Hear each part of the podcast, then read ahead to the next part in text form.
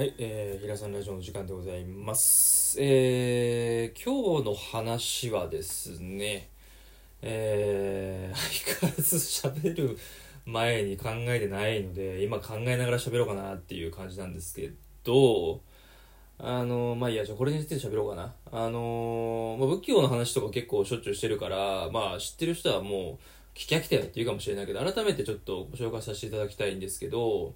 仏教の中にやっぱあの煩悩ってあるじゃないですか。あの百八つあるじゃないですか。ほら除夜の鐘とか言うでしょ。であの年の瀬にね大晦日に107つやあの鳴らして、えー年明けに1個目鳴らすので108つって言われてるんだけど物の数。それを打ち消して1年あの健やかに生きていきましょうねとかいい年を迎えましょうねっていうことなんだけどその100つの中や108つの中に入っている3つの毒っていうのがあるの。三毒って言われてるんだけど仏教3つの毒って書くんだけどね。それは何かっていうとトンジンチっていうい執着怒り妄想っていうことなんだけど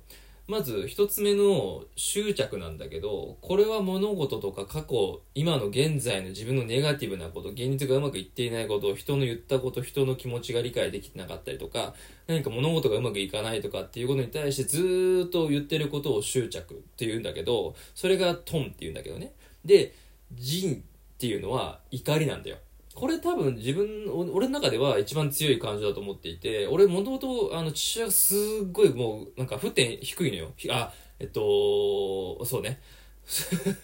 ちょっと言葉うまくななんつうの？こうあのめちゃくちゃ怒りの感情が強い人なのよ。分かりやすく言うと。だからその遺伝子を組んでるのか分かんないけど俺もガキの頃からすごいイラチなのよ。今もあんの。ちょっとしたことイライラしちゃって。でもそれって余裕ないじゃん。男として。余裕ねしダサいじゃん。だから怒りを感じることはしょうがないと思うの。そういう性質だから。でもその怒りをなんか例えば不機嫌な状態を自分で表現して周りにこう気遣ってもらおうとか機嫌取ってもらおうっていうのは俺正直すごい仏教してる時なら口悪いけどクズだなと思ってるのね。周りは自分のために生きてないよって。社会もそうだしプライベートもそうなんだけどそういう人って嫌われるよと思ってるから自分の機嫌を自分で取るってことをここ数年自分で努力してるんだけどあのトンジンチのジンに関してはまあ自分の話だったけどごめんなさい。あの怒りっていうことなんですよ。で知っていうのも人の結構あの内面的なことに関してそのネガティブを作り出したりとかしんどい思い悩みとか苦しみを生み出すものだったりするんだけど例えばどういうことかっていうとあの人がこう言言ってるんじゃないかとか男をこう思ってるんじゃないかとか自分の未来がこうなるんじゃないかとか例えば独り身の人とかだったら将来うんなんだろう孤独死しちゃうんじゃないだろうかとか年金がもらえなかったら食っていけなくて生きていかないのかもしれないみたいな想像するわけじゃないですか。人間って高等な生き物だから脳みそが発達した上で文明が発達してって今あのねあのなんていうの全生物の中のトップに君臨してるわけじゃない。だからいいとこでもあったりするんだけどそれが苦しみを生んでいるっていうのが仏教の教えなんですよ。苦しみベースで人は幸せを作っていくっていうのが教えなんだけどまあそれは置いといてその妄想っていうことに関してっていうのはやっぱりあらぬ妄想をする人っていうのってよくいるじゃん。か電車の中で殺傷事件とかこの前あの俺山手線乗るんだけど山手線のお茶の水だったかな？あったでしょ？ああいう人とかも自分で作り出したものに対して実際にあると勘違いしてああいうことをするわけよ。周りが何か言ってきてるとかやったるとかなんかあのやってくるかもしれないとか恐怖心に自分守るみたいなそういう防衛本能が働いちゃって誰かを攻撃するっていう手段で自分を解決しようとしちゃうっていうね。いるんですよ、うん、自分が不安だから一人でボソボソ電車の中で言ってる人がいるでしょ、うん、なんか何も悪くないのにね悪口言われたりとかってあるじゃん。ね。だからそういう人は妄想に駆られてるわけですよ。まあこの3つがあるんですよ強く。なのでトン人知怒り執着あ執着怒り妄想っていうのがえ三毒でありますよっていうお話なんですけど皆さんどうですかね？その3つの中のその三毒の怒り執着あ執着怒り妄想っていうの中でどれが一番強いと思います？なんか人それぞれあると思うんですけどそのどれが強そうだなとか感覚的に見て例えば18歳の子だったら18年間生きてきてねうーんこれが強そうだなとかこういう感覚が今あるかなってそれだけでもすごく大きな気づきだと思ってるんで自分の中では結構こんなにスラスラその三毒について喋れるようになったのってものすごくこう知りたかったしうん話のあのこうやって話そうと思った経緯を話すんだけどやっぱ自分自身がすっごく未熟だからなんか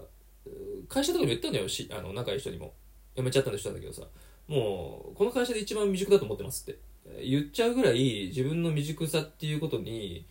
もうヘドが出るぐらいもうそこの底の底の底を知ってきてるからあの来月37になるんですけど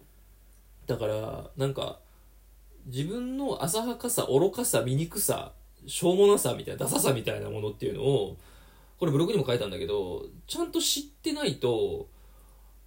やっぱ自分のことも幸せにできないし半径23メートルにいる人も幸せにできないって俺は思ってるのね。うん、でこの考えに至るまでにすごく時間がかかったし20代を無駄にしてきた感覚があって無駄じゃないけど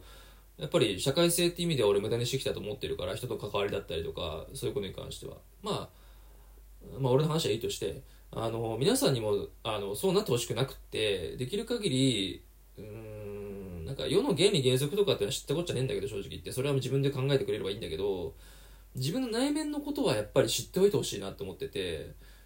死ぬ時まで自分じゃないですか。あなたも死ぬまで自分じゃないですか。誰にもなれないじゃないですか。だから誰かになろうとするんじゃなくってまず自分がどういう性質を持っていてどういう人なのかってその時の自分でいいから分かっててほしいんですよ。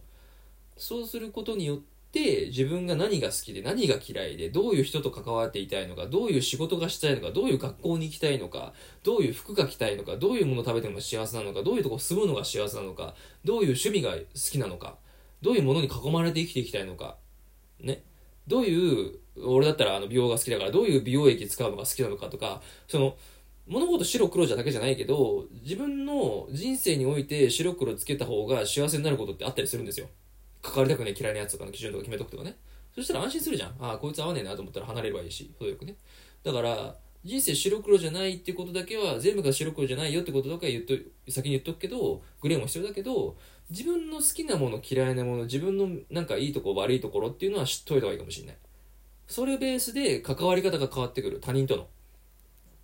自分一人だけで幸せになると結構限界なのよ。人生って。俺もあのいろんな人に支えられて生きてきてるんだよ、うん、37年間平穏無事で生きてきたなんて一切思ってないし誰かのおかげで生きていられたし誰かの支えがあって俺は今ここにいるのね。だからそこのことを忘れないためにもじゃあ自分は今何があるのかなって。今自分が持ってるもの何なんだろうって。健康な俺だったら健康な体で骨折ったこと一回もないのね生涯。37年間で。これからかもしんないけど老朽化進んでて体がボロボロ老朽化っていうか体がボロボロになってさあるかもしんないけどありがたいことじゃん。体が健康に動くあのー、で美味しいものを食べたいなと思ったら食べに行ける体があったり買いに行って調理できる手がね脳から神経が手伝ってね、動かすっていう指令を送って手が動かしたりとかこうやって喋ったりとか耳で聞いたり鼻で香水の香り嗅いだりねなんか好きな子の手に握ったりとかわかんないけどなんか本読むとかさ手で動かしたりとか歩けたりとかするっていうのがすごくありがたいことじゃない？でも人って忘れるのよ。当たり前だと思うから。そう。だからこうやって学べる機会があったりとかそうやって話せる一個人がラジオで喋れるであったりとかそういう仏教のことをその仏教に精通した本当にお坊さんなんだけどその方とかのね、ね YouTube とかで配信されてる方も多数いらっしゃるのでそういう方とかの配信を無料で聞けることのありがたみだったりとか、なんかそういうことを学べる機会をいただける本とかに出版していただいて、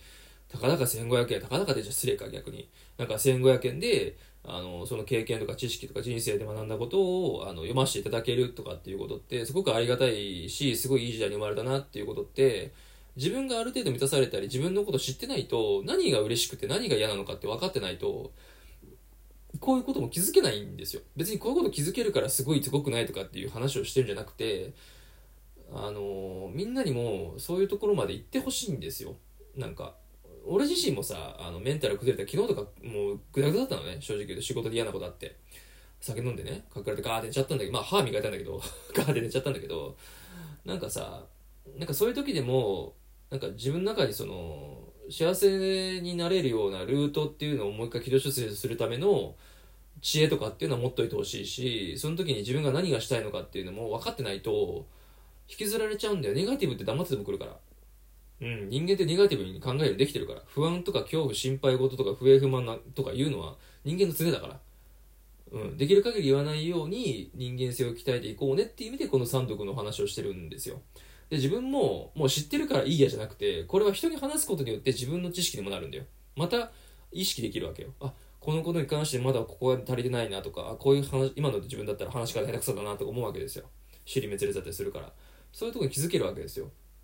だから気づいてそれを行動するためにも自分がそのやるところに対して好きなのか嫌いなのかとか自分の内面のこととことん突き詰めて生きていくっていうのが私自身が考えるあの人生の幸せのなんかベースなんじゃないかなって思ってるんです基盤じゃないかなと思ってていくらいいもの持っててもいくらいいとこ住んでていくらいい車乗ってていくらいい女性と一緒にいてもいくらいい楽器を持っていてもいくらいい、えー、見た目をしていても幸せって増幅しないんですよ。内面が豊かじゃないと。お金がいくらあったって不幸感持ってる人いるしお金がなくても幸せな人だっているしそういう外的なオプションではないんですよ。見た目じゃないんですよ。内面的なもので豊かになっていくんですよ。気づきだったりとかそういう幸福度とかっていうのってちっちゃいことなんですよ。ご飯毎日食べれるとか電気が使えるとかスマホがいじれるとか。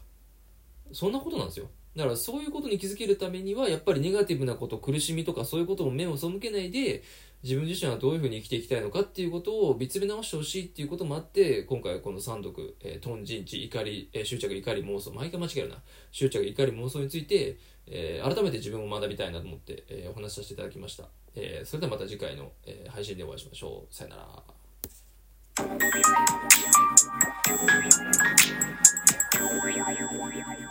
you.